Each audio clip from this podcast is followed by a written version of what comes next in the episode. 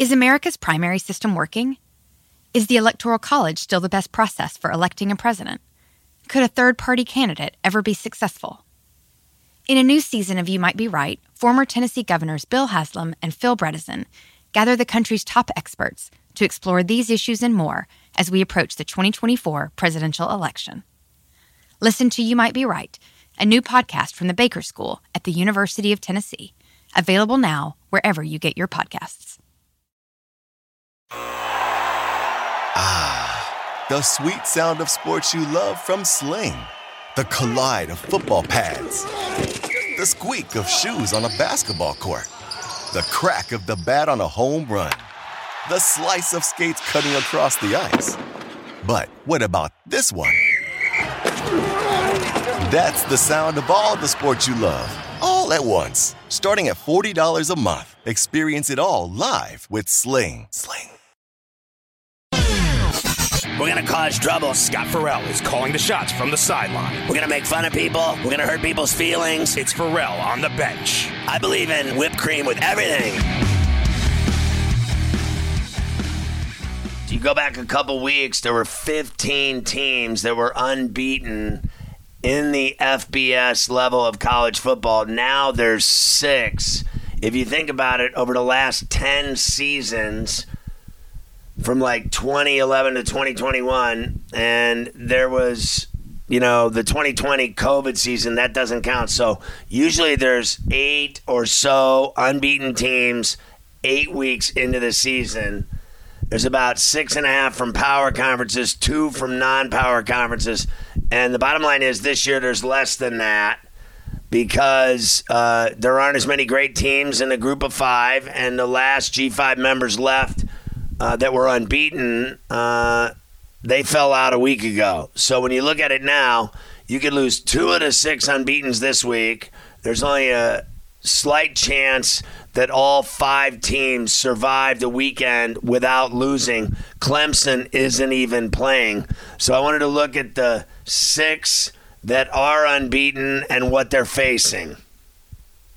So you got TCU. Think about them. Uh, they're ranked and uh, they played great against Kansas State, stopping them in the second half. They never scored. They won the game 38 28. Remember, Adrian Martinez had got injured for K State in that game, and the backup, Will Howard, led the Wildcats to four TDs and a 28 to 10 lead midway through the second quarter. But Max Duggan went off for two touchdowns. Kendre Miller rushed for two touchdowns, and the TCU Frog defense held the Wildcats scoreless with two turnovers, two missed field goals, over the next 38 minutes, and the rest of the game, they never did anything. Howard began the game 8 for 10 for 185 yards and two touchdowns, and he rushed one in. Then he went 5 for 10 for 40 yards and an interception from that point. So, what do they have next? Well, they go to Morgantown to take on West Virginia. And of course, they got whacked by Texas Tech 48 to 10 in their last game. That was in Lubbock Saturday.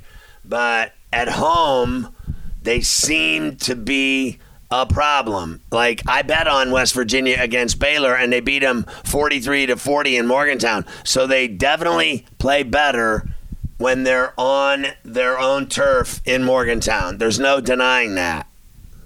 Sonny Dykes has been unbelievable. He got the job at TCU. He's 78 and 63 in his head coaching career, 32 and 10 since the start of 2019. Of course, he was at SMU. He was 20 and 1 in games that took place uh, before the last weekend in October, and 5 and 9 in games after that, like November on. A lot of that had to do with who they were scheduled to play, uh, you know, late season losses. Five of them were to teams that had double digit wins, so they're hard to beat anyway. But they lost to 500 teams. They lost to a bad East Carolina team. These are his SMU teams. He's not at SMU anymore. He's at TCU, and he's winning. What they did to K State in that game for 38 minutes, holding them scoreless, was truly amazing. And I had TCU to win on the money line and made you money money doing it. The Frogs have beaten four ranked teams in October alone. I mean, that's crazy. The Frogs are going to be dogs on the road when they go to Austin in week 11 and when they go to Waco the next week to take on Baylor. The Frogs have only lost once against the spread, and they're usually covering by eight and a half points per game when they do beat the spread. So, what about Clemson? They're unbeaten. They got it done against Cuse. They were losing big, but they won 27 to 21. Uh, they're great when they play in Death Valley. That's all there is to it. They were down 21 10 late in the third quarter, but then Dabo benched DJ Uiagalelei, who was having a bad game, threw for just 138 yards, had three turnovers. He brought in uh, the young freshman Cade Klubnik, who went off. He got it done and simply the fact that he didn't turn the ball over, and that's what DJ was doing, giving up the ball, and then you get a Will Shipley 50 yard run, uh, and the Tigers got the lead, and they never gave it up. They don't play this week, right? And so they're going to figure out what they're going to do with DJ Uiagalelei and Klubnik and, and where they're going to go. He's said, Dabo, that Uiagalelei is still the starter of all the six unbeatens left in college football, Clemson probably has the most average quarterback. I mean, he is not some kind of rock star QB. Clemson gets all this juice for their defense, and they've actually been average. They weren't average against Cuse in the second half, I'll give you that. But overall, their numbers have been bad 60th in success rate allowed, 56th in explosive play allowed. Those aren't good numbers. Dabo's now 32 and 7 in one score games since 2012. They're going to be favored in every game they have left on their schedule. And they're probably the third most likely team to make the college football playoff four. And the bottom line is they didn't beat anybody in the top 25. In their games, they got by teams that were ranked uh, 27th, 38th, and 40th. So what about Tennessee? They had an easy one at Neyland. They blew out UT Martin 65-24. I mean, they were beating them like a pulp. Uh, the Vols uh, had a 51 nothing run over a 23 minute span in the game. They've got Kentucky next, and the Wildcats get shots at both Tennessee and Georgia in the coming weeks. But have fun playing the Vols. You know, last season, near the end of the season, their defense let them down. Alabama, Kentucky, Georgia, and Purdue combined to average 46 points per game and almost seven yards per play against them. And even Vandy put 21 on them.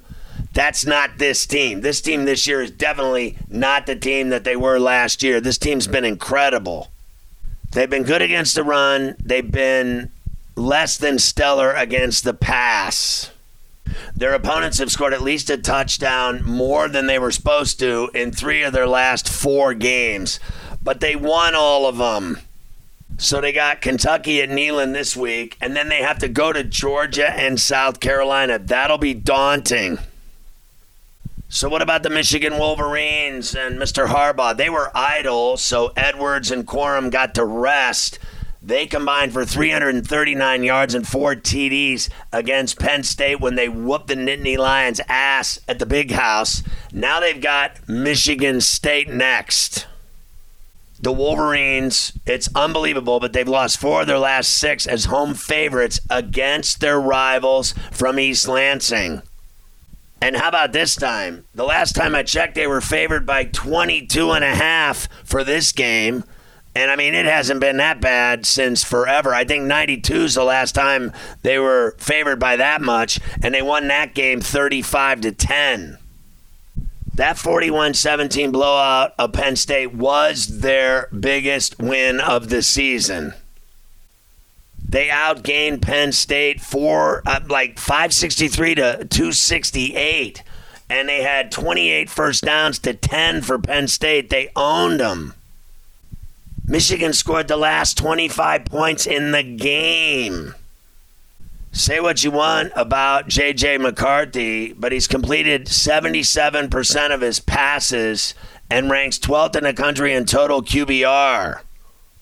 So what about the Georgia Bulldogs? Who, who they were off last week and they've outscored their opponents by 111 to 13 in their last 9 quarters before they had a bye.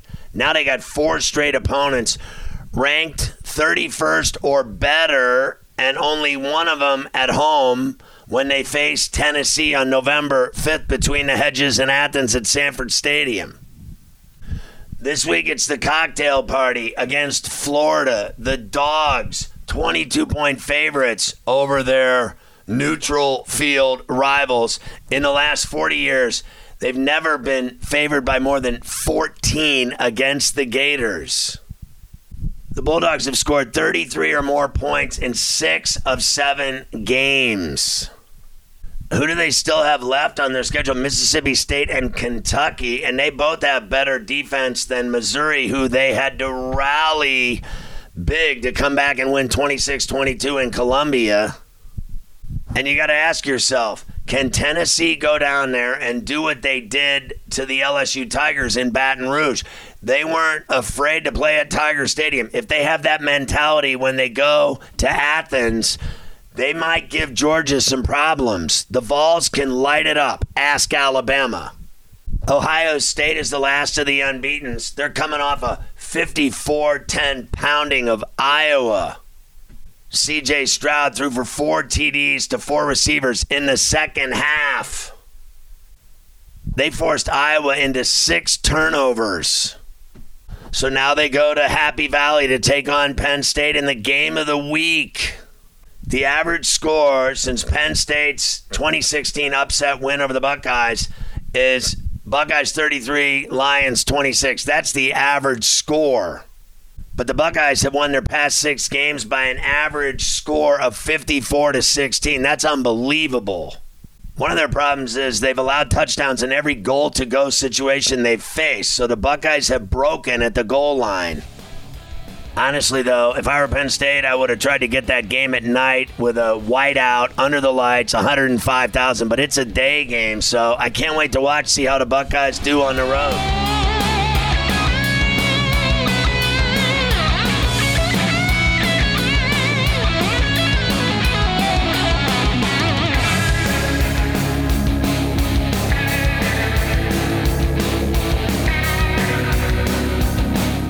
You might be right. It's simple, but something you almost never hear in politics today, with each side more concerned about scoring political points than solving problems. I'm Bill Haslam, a Republican. And I'm Phil Bredesen, a Democrat. We're former Tennessee governors, and we invite you to listen to our podcast, You Might Be Right. Join us and guests like Al Gore, Paul Ryan, Judy Woodruff, as we take on important issues facing our country. Listen and subscribe to You Might Be Right, a new podcast from the Baker School at the University of Tennessee. When it comes to buying your first home, everyone has questions. Can we even afford to buy a house right now? Well, I need to negotiate. How do I even negotiate? Luckily, a REMAX agent has answers. Hey, Brian, those are really good questions. They are? Thanks. It's my first time buying. I work with first time buyers all the time. I got you. REMAX agents have more experience than other real estate agents. Visit REMAX.com or download the REMAX app to find the right agent. The right agent can lead the way. Each office independently owned and operated.